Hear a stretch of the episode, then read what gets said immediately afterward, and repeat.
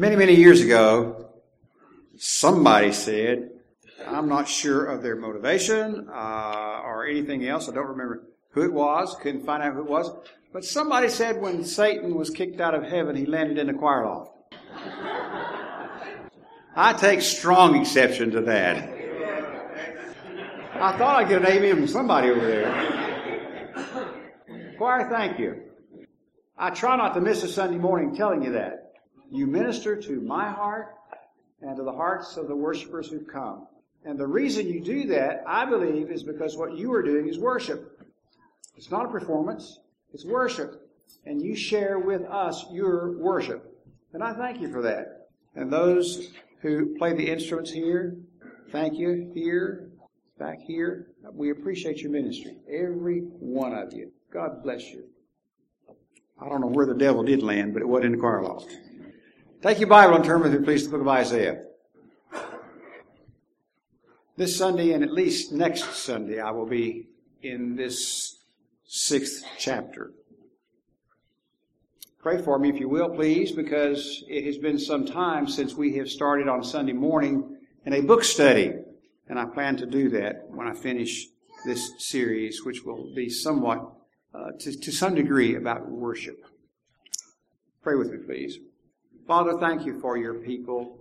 We are the sheep of your pasture. We belong to you because you have redeemed us. You have made us part of your family, and we are grateful. Thank you for our friends, our brothers and sisters in Christ. And there are many here this morning that need a word of encouragement. And I pray that you would do that for them in a way that only you can do.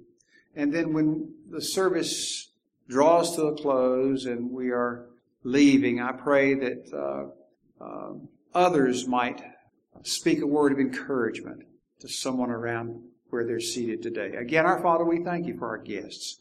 Bless them. May they know they're welcome here. Thank you. We open your word now, and we pray the ministry of God the Holy Spirit to our hearts. May he be our teacher. In Jesus' name we pray. Amen. Helen Keller was born June twenty-seventh, eighteen eighty, in Tuscumbia, Alabama.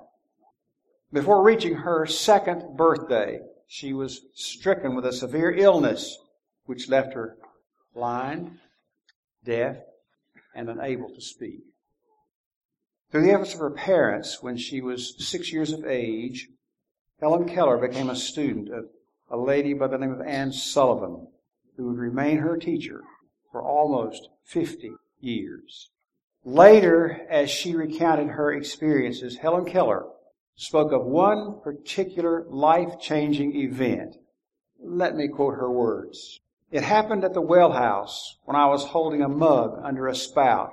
Ann pumped water into it, and when the water gushed out into my hand, she kept spelling W A T E R into my hand with her fingers.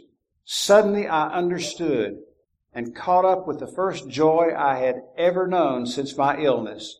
I reached out eagerly to Ann's hand, begging for new words to identify whatever objects I touched. Spark after spark flew from hand to hand, and from that well house there walked two enraptured beings, calling each other Helen and Ann. What a remarkable event. Four years in the life of this woman, she would speak of as being dark, black, nothing good. And here is this day. The whole world changed for Helen Keller. No longer was there only silence. Now she could communicate. Something altogether never before experienced, and it was of such magnitude that it changed her life forever. It was a moment, someone said, of supreme insight. I believe the prophet Isaiah had a very similar type of experience. And in the sixth chapter of the book which bears his name, that story is unfolded for us. Now, we don't know exactly how old Isaiah was. There's a lot of speculation about it from eighteen, nineteen to maybe thirty. Generally speaking, most expositors settle and say he was approximately twenty-five years of age. But we have no way of dating that. That is a surmise. But there came a day, whatever year it was in his life, there came a day when instantaneously this man had opened before him a whole view of God. Also a view of himself. And then a view of his generation. There have been countless thousands of messages preached using that very same outline. That's what I'm going to work through, first part of this morning. It's spelled out. Isaiah six, the first few verses of this chapter, one of the easiest sections in the Bible to outline, I believe. It's very clear. Isaiah just says, here's this, here's this, here's this. Here's the upward vision, here's the inward vision, and here's the outward vision. Those are the things that come out of the text. You do not have to be a theologian. You do not have to be a preacher. You don't have to be a Sunday school teacher. You can read them. Right there they are. That's where it is. And his story begins in verse one of chapter six with a vision of God, the glorified King. Verse one reads, and I want to just take the first few words of this verse. It reads, in the year of King Uzziah's death. Now, that he says King Uzziah's death does help us a little bit with some chronology, but that's not the main reason for it. We are told this about the year of King Uzziah's death, and this is the why of the vision that Isaiah has. It was because the earthly throne of David was empty. Uzziah had died. The earthly throne of David was empty, and that's the reason for the vision that's coming. It also gives us something of the flavor of Isaiah's day. Think about it, if you will, for a couple of moments. In the year of King Uzziah's death, history, interestingly to me at least, records instances when monarchs and kings have died, and it resulted in dancing in the streets. People were happy. The old despot was gone. But then history also records for us the other side, when a king or monarch passed away, and there was deep sorrow and mourning. Now, what's the difference? Well, usually it was because of the character of the one who had been in office. And so that leads to the question, what about Uzziah? What kind of man was Uzziah? I'm not going to ask you to turn back there, but you might make a note somewhere. If you want to read for yourself what Uzziah was like, go back to Second Chronicles chapter twenty-six. A whole chapter uh, about this man, Uzziah. He was a great man. He came to the throne when he was sixteen years old. Just a lad. Can you imagine a sixteen-year-old being on the throne in Israel? Or anywhere else for that matter. Just a child. Two amazing things ensued. One, he remained on that throne for fifty-two years, starting at sixteen. How he managed till he got to be a mature adult, I, I, I pondered this whole week. I don't know. Uh, good advisors, whatever. Good advice, whatever. I don't know. But from sixteen, he lasted fifty-two years on the throne. And the other amazing thing to me is the writer of the book of Chronicles said he did he did that which was right in the sight of the Lord. Isn't that amazing? We learn from the Old Testament that Uzziah was obviously a man of great personal charisma. People loved him. They followed him joyfully. We are also told that he loved the soil. Under his administration, the agricultural economy flourished. He was a military genius. He reorganized the army. He trained new officers. Under his leadership, the people created new weapons, and they brought a new degree of security to the land. The city walls were fortified. New towers were built. Under his rule, new trade routes were opened up. And his accomplishments, those are just a few. His accomplishments, his accomplishments go on and on and on. The key to it from First Chronicles, excuse me, Second Chronicles, is it says in chapter twenty-six, God prospered him. How was he able to do all these things? God prospered him. That's in verse five. Verse seven of that same chapter in Second Chronicles tells us that God helped him against his enemies. And later on in Second Chronicles, we read that he was marvel- marvelously helped by the Lord God until he was strong. Uzziah was such a great leader that some have even compared him to Solomon and David. Now, when you have an era of time like that, which goes on for so long, in this case, as I've indicated, for fifty-two years, people can slowly, almost imperceptibly, grow dependent upon such a king. That shouldn't come as a surprise. fifty-two years, a good man was ruling on the throne, and things were going very, very well. For fifty-two years, the farmers were happy. For fifty-two years, the military was happy. For fifty-two years, the business community was happy. You know, uh, we'd be hard-pressed to think of the name of any one of our presidents who could do that for fifty-two days, much less fifty-two years. But the result was stability. The result was prosperity. And in times like that, particularly over an extended period of time like this, people, it, it, it's easy for people to begin to depend on the leader that they see. It's easy for people to come to trust and depend on the leader that they can see. But then, later on, fifty plus years, but later on, something went grievously wrong in the reign and in the life of Uzziah. He thought there's one more area that I need to control. And that's the temple. That's the temple. One day he walked into the temple and encountered the priests.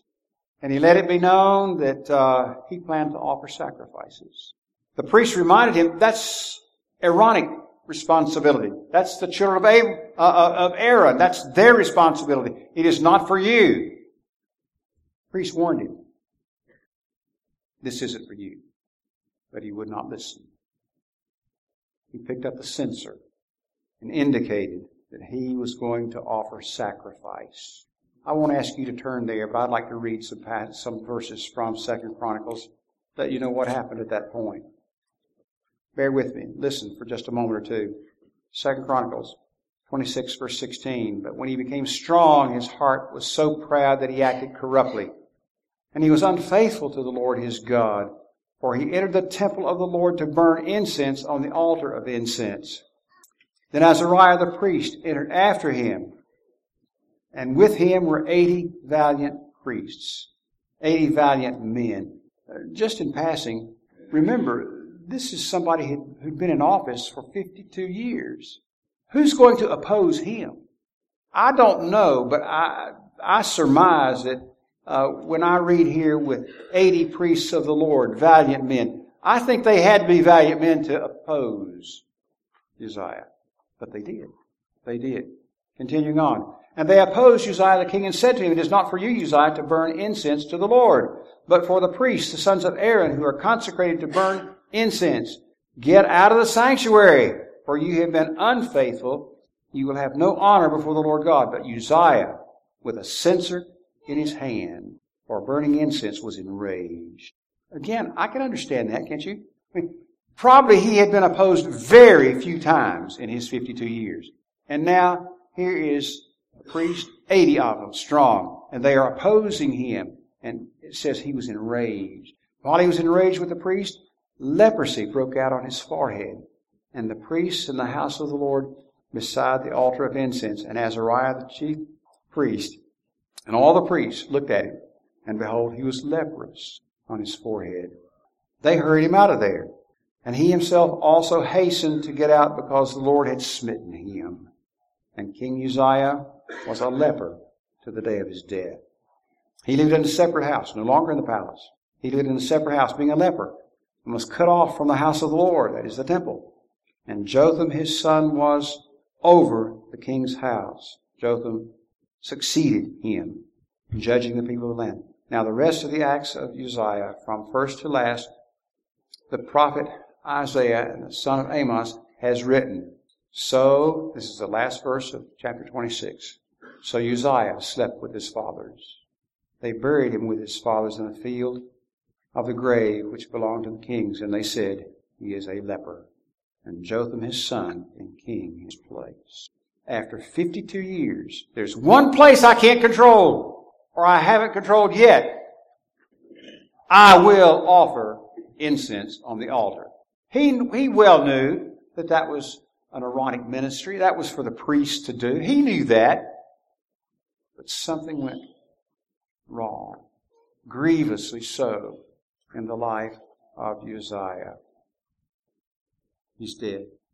Isaiah six brings us to a funeral in the year of his death. Now, I have spent a few moments stressing all this background because I don't think we will understand Isaiah's experience if we don't understand the background against which it comes. Everyone must have been thinking and talking about Uzziah, about his leprosy, about the fact that he had to leave the palace and couldn't return, that he had to go and to live in a separate place, and then of his death. Can you imagine, after fifty-two years, the disillusionment and the frustration of those people? They all had to have in their minds, I think anyway, the question, what now? What now? This man's gone. This man that many of them had only known as the king. They had never known another king. Certainly Isaiah had never known another king. And things had gone so well up until the end. Dead in shame, disgrace, dying an ignominious death.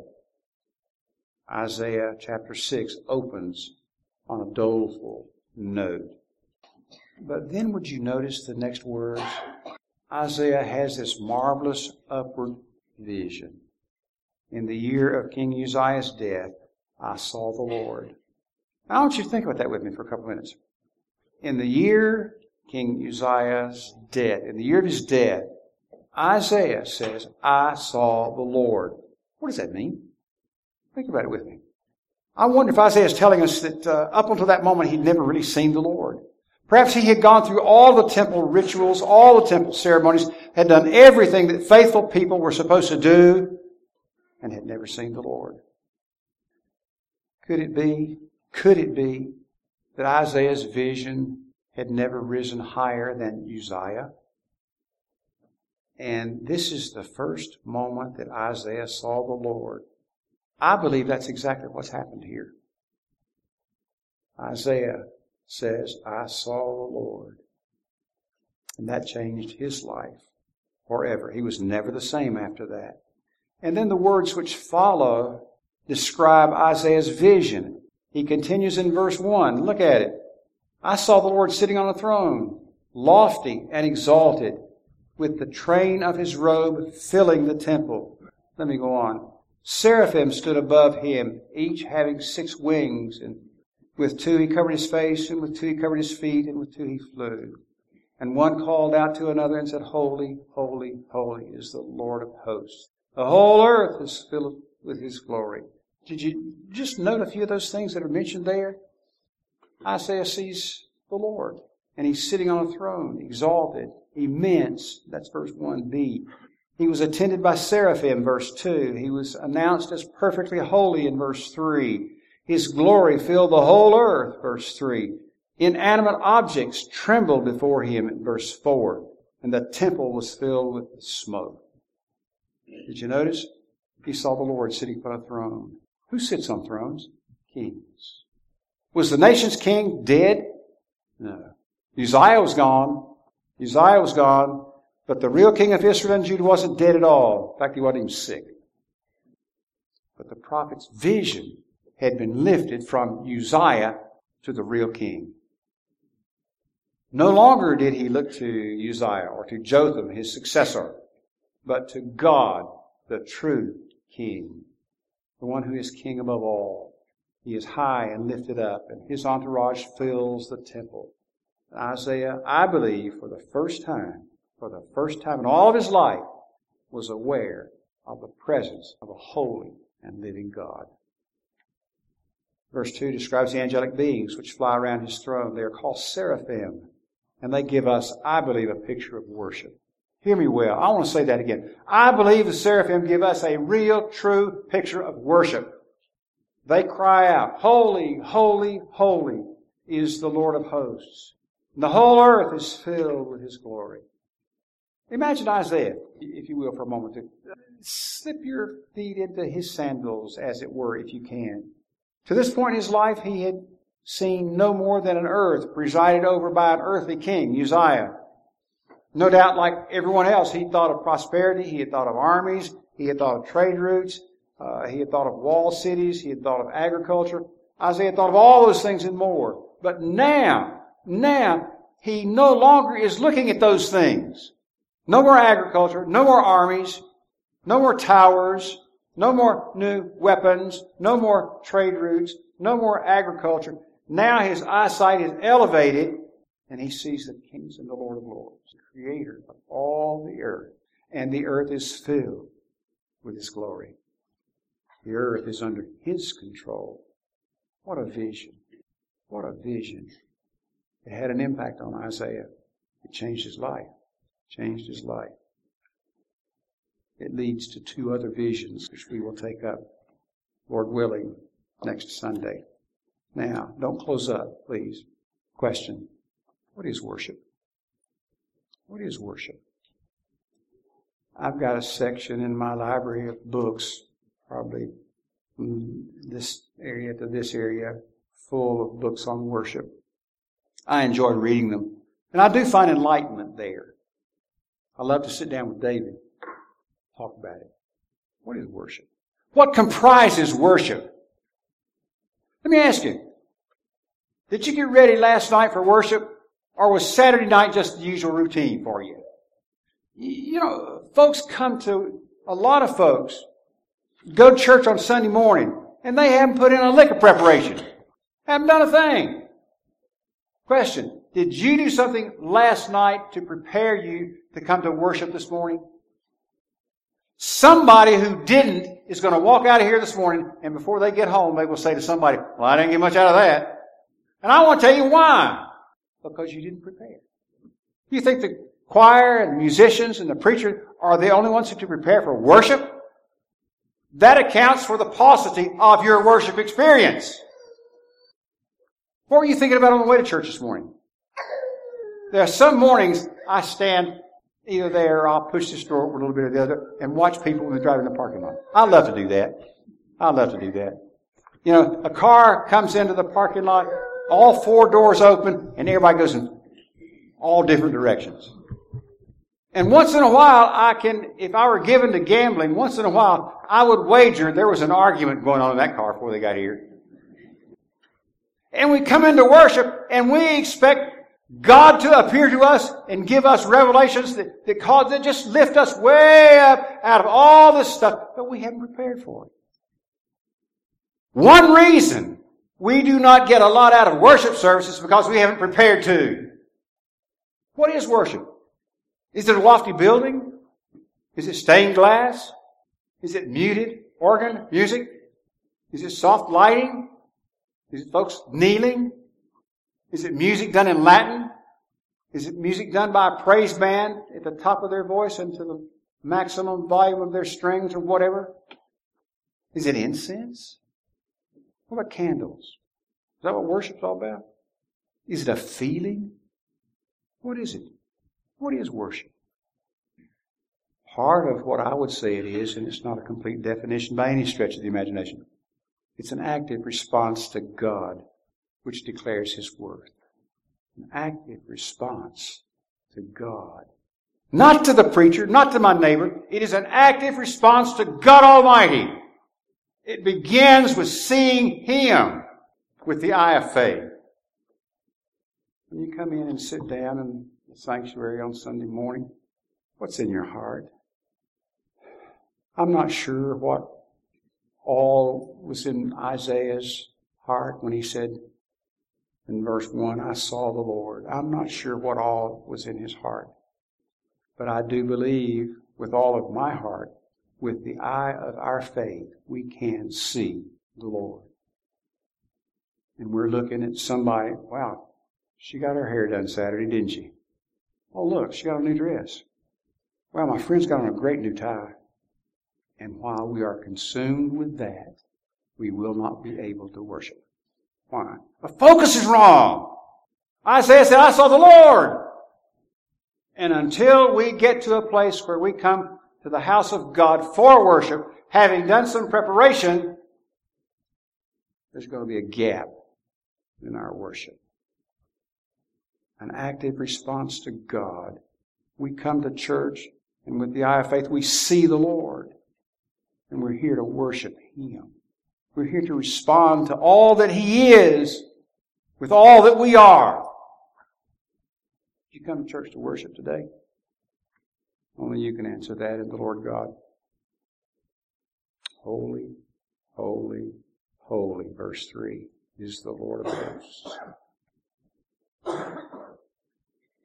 That's where worship begins. David, I think that's two sixty-two, isn't it? I want us to close with that this morning. Holy, holy, holy was the message of the seraphim.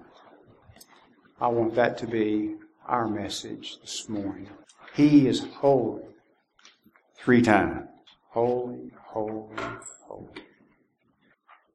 And may God speak to our hearts, mine included, about what worship really is. May I add one more thing before we sing? Worship doesn't begin and end with me and you. It begins with the Lord. It's not about me. It's not about you. Now I know somebody don't, some folks here probably don't believe that. Well, it's worship. It's about me. Ask Isaiah. Worship begins and continues when we see the risen Lord. That's where it is. Uh, let me press this a little bit. It's just next to my heart. It's in my soul. It just comes out the pores of my skin sometimes. Sometimes people will say, and I've alluded to this already, sometimes somebody's going to say, I didn't get much out of that. And my question is quick as a wink. When I hear that is, who said you were supposed to? Tell me that. Who said you were supposed to? Give me a verse that says that. We are to worship God. He is to be the recipient of our praise, our worship, our testimony, our prayers, our gifts. He is the recipient. This is not taking place for the preacher. It's not taking place for those of you sitting in the pew either. This is about God. And until we get it, and until we hold on to that truth and believe it and act on it, Saturday night and before we get to church, until we do that, we're not going to have much worship at Wake Chapel Church. We'll have a service when we go to worship. So my question is, what do you want? You want a service that's all about you? I don't think you do. To worship Him. Service is drawing to a close, but your worship doesn't have to. I pray you will leave worshiping this morning. Just try it. Don't make any comments that you make to your friends this morning about you. Say something as a testimony to the Lord, to His mercy, to His grace. Just try it. Let your worship continue. Edwin Holland's our deacon of the day, and Edwin's going to come and pray for us and dismiss us, and we will sing, God Be With You Till We Meet Again, after he prays. But please, on this Sunday morning, don't let singing, God Be With You Till We Meet Again, take you away from my gentle request. Make your comments about the Lord God as you leave today. Edwin, pray for us, please. Let us pray. Dear Lord, thank you for this time to come together to worship you, to ascribe to you the worth that you are due. Help us to remember that. Thank you for allowing us to have a country that we can do that. We can come together. We can worship you freely. As we go from here, this time of worship together, we can worship during the week. We also have some missionary work to do during the week ourselves. We want to think about the missionaries that we, we support this church. I'm extremely privileged to be able to say that just thirty minutes ago I was able to talk to somebody about a missionary who's my brother. Um, that's a privilege. Not many people can do that, um, and that's an amazing thing. This week, though, we want to think about uh, some other missionaries who are serving uh, in Africa. Uh, John and Marilyn Asma, they have two sons We pray that you will bless them, that you will help them, that you will provide for them. Um, they are uh, dealing with some issues that they need uh, to get resolved, and we, we hope that that, uh, that you are, are there with them and, and providing for them. We just want to remember them, especially this week. We just thank you for all that you do. Please be with us, bless us, take care of us until we meet next week to worship you again. Holy, holy, holy, the Lord Almighty is holy. His glory fills the world.